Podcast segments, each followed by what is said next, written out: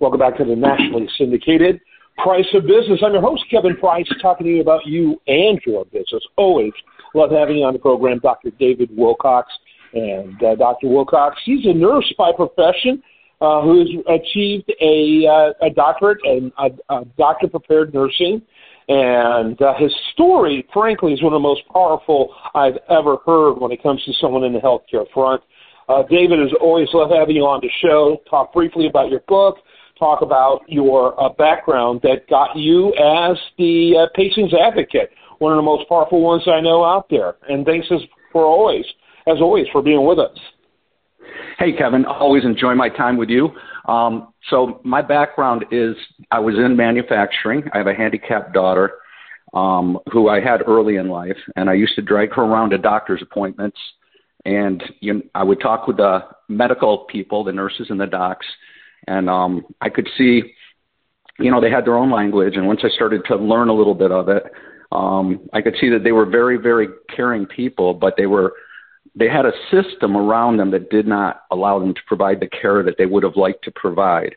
And so when I got laid off from manufacturing, I thought, you know what, I want to become a nurse. So I did.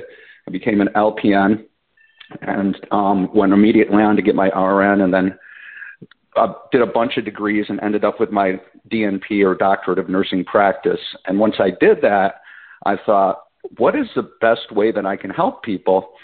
And I decided to sit down and write a book for the average patient or the average American to help them navigate the complexities of the healthcare system, which are no accident. They're complex because people buying for your healthcare dollars really don't want you to understand what's going on. So I wrote this book, How to Avoid Being a Victim of the American Healthcare System. And if you go to drdavidhelps.com, that's drdavidhelps.com, you can sign up for my newsletter, um, which will include these articles that Kevin and I do, as well as you, there's a link up there for the book and a link up there to my master website if you want to know more about what I'm doing in the patient advocacy space.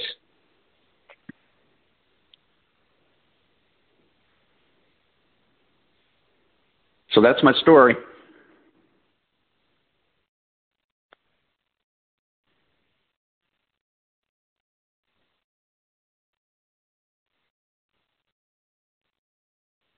Kevin?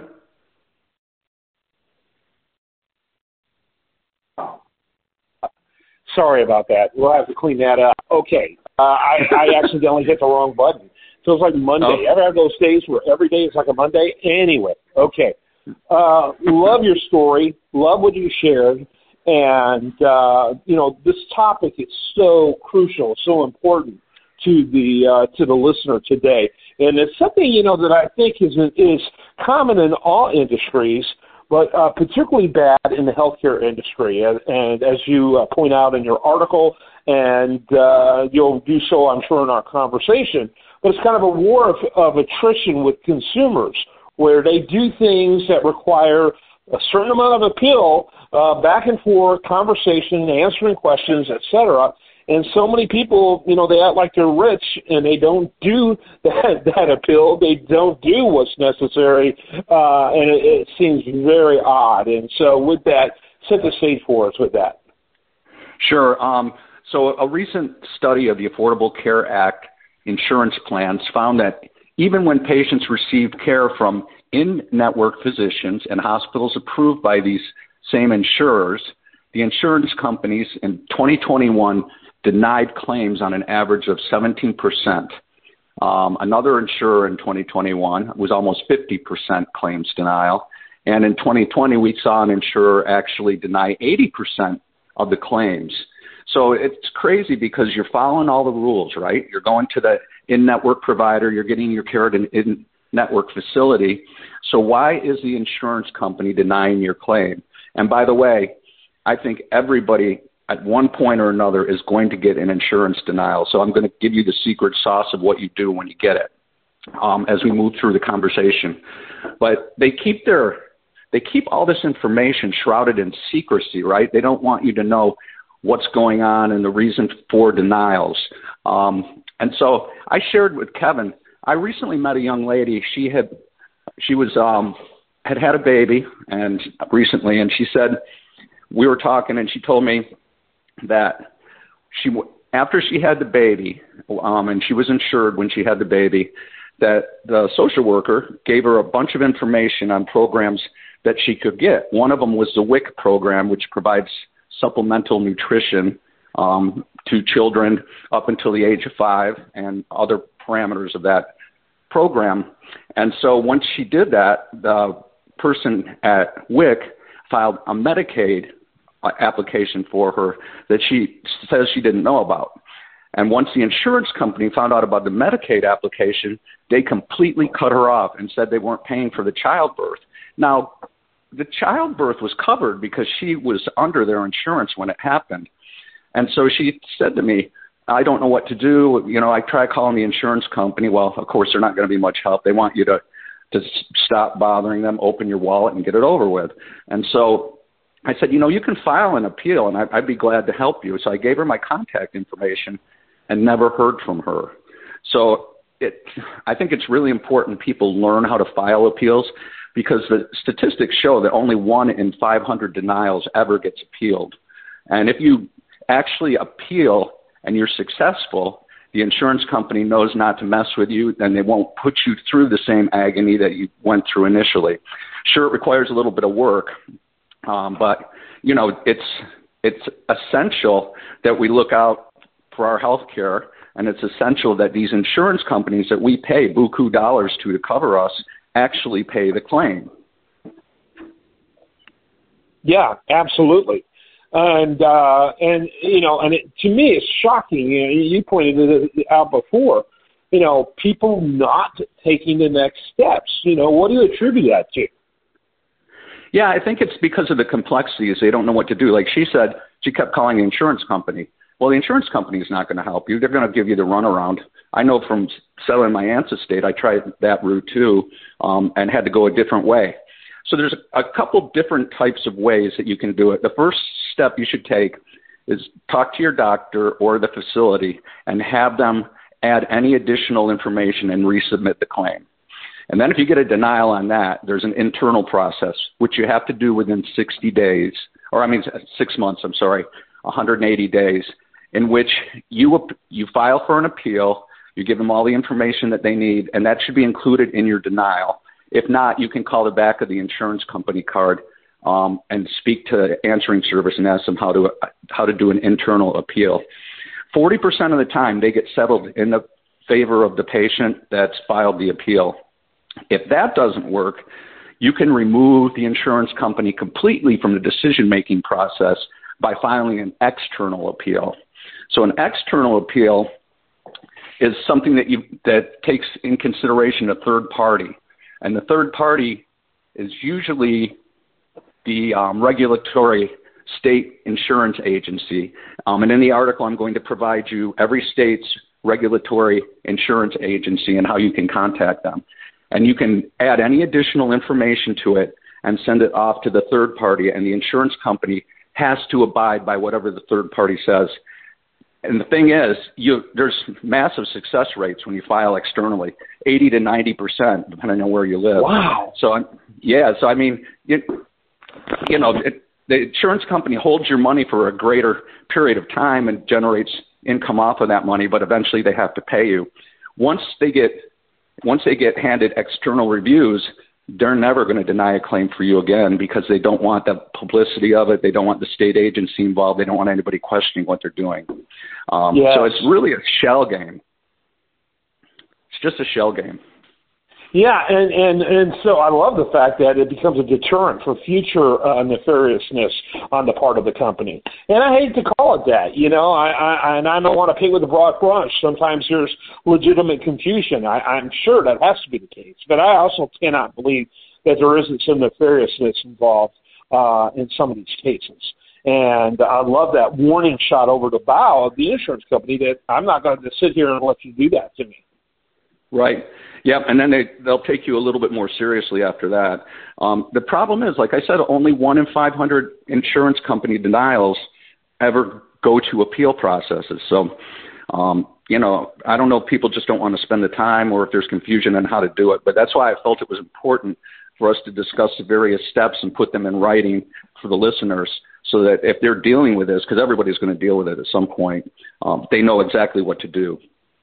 Yeah, and this is you know not like some kind of little uh, item that you bought at a store that costs twenty bucks or thirty bucks. Not that that isn't money you should be a good steward of, but we're talking often thousands of dollars. You know, I understand some of the small bills, why bother? But this is literally thousands of dollars in some cases, even tens of thousands, and people just end up somehow getting uh, stuck with a huge debt uh, that uh, you know they'll they'll be carrying maybe for the rest of their lives. In addition to that, you know, I, I, the advice of going straight to the doctor to get the process rolling.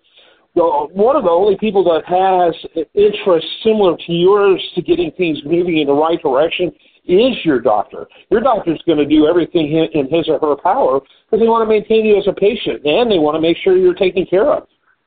Yep, exactly and they and they have a lot of experience dealing with the payers. So if you mention a payer's name to a, a doctor or to um, one of the staff at your doctor's office, and they roll their eyes and say, "Oh yeah, we've had that happen all the time." Um, in the case of my aunt's estate, when I was trying to settle a claim with United Healthcare, they kept turfing me off. It was for IV supplies that she needed because she had cancer and she had to get um, IV medications and so they were saying, "Oh, that's not covered," and all that. And so I said, "Well, show me where it's not covered because it says here in the policy it is." And they were like, "Well, you'll have to talk to so and so, but she's on vacation for two weeks. You have to call back." So I wait two weeks, call back, get on the line. I'm holding for this person, then I get cut off.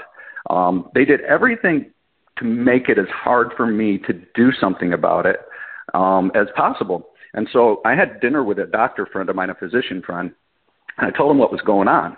And he said, Oh, you know what you need to do? You need to call the uh, senator's office for this state. And I said, Why would I do that? And he said, Because you'll resolve your claim. Just tell them what's going on. And sure enough, I called the senator's office. I got an aide on the phone within like 30 seconds. I told him what was going on. And he says, You know what? We got people over there. We'll settle this for you. And so it took that it took me working outside the parameters of the insurance company to settle that claim so I could settle the estate. Um, not a lot of people know that they can do that, right? But you can do that. You can go to your your elected official and say I'm having problems, and they usually have a contact with your insurance company.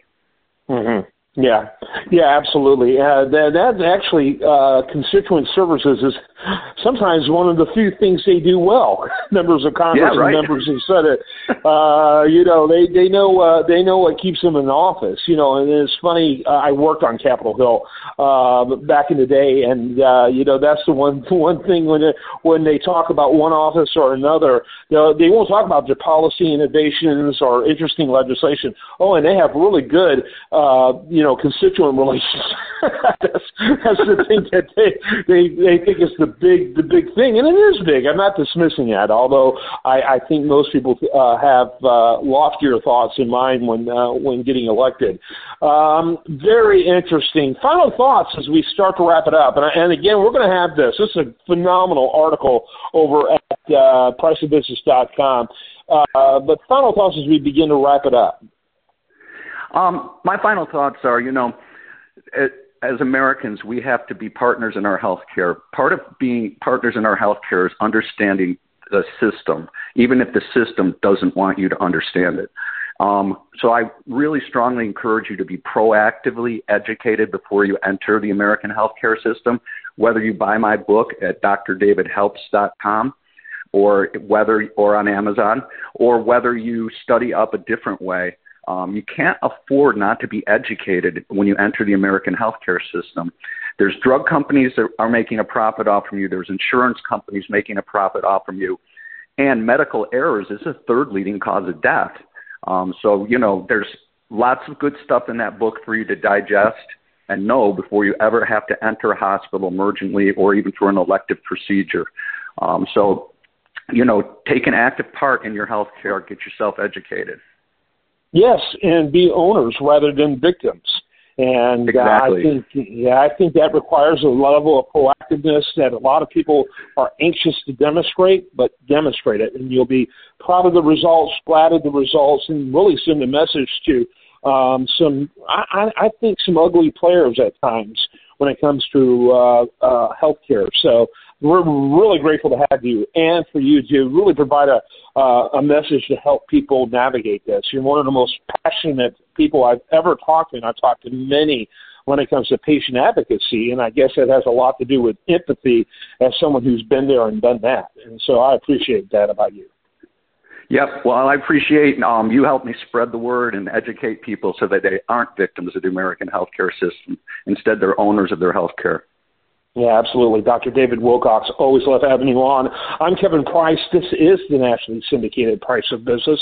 Remember to go to priceofbusiness.com. You'll get a, see a link uh, over there to uh, uh, Dr. Wilcox's work and uh, particularly this story. Share it with others. Uh, you know, not only will you have, but you probably already know people who have had nightmares in this uh, area. And and this is such a helpful piece of work here for someone to read and, and get familiar with. I'm Kevin Price. Stay tuned for more after this.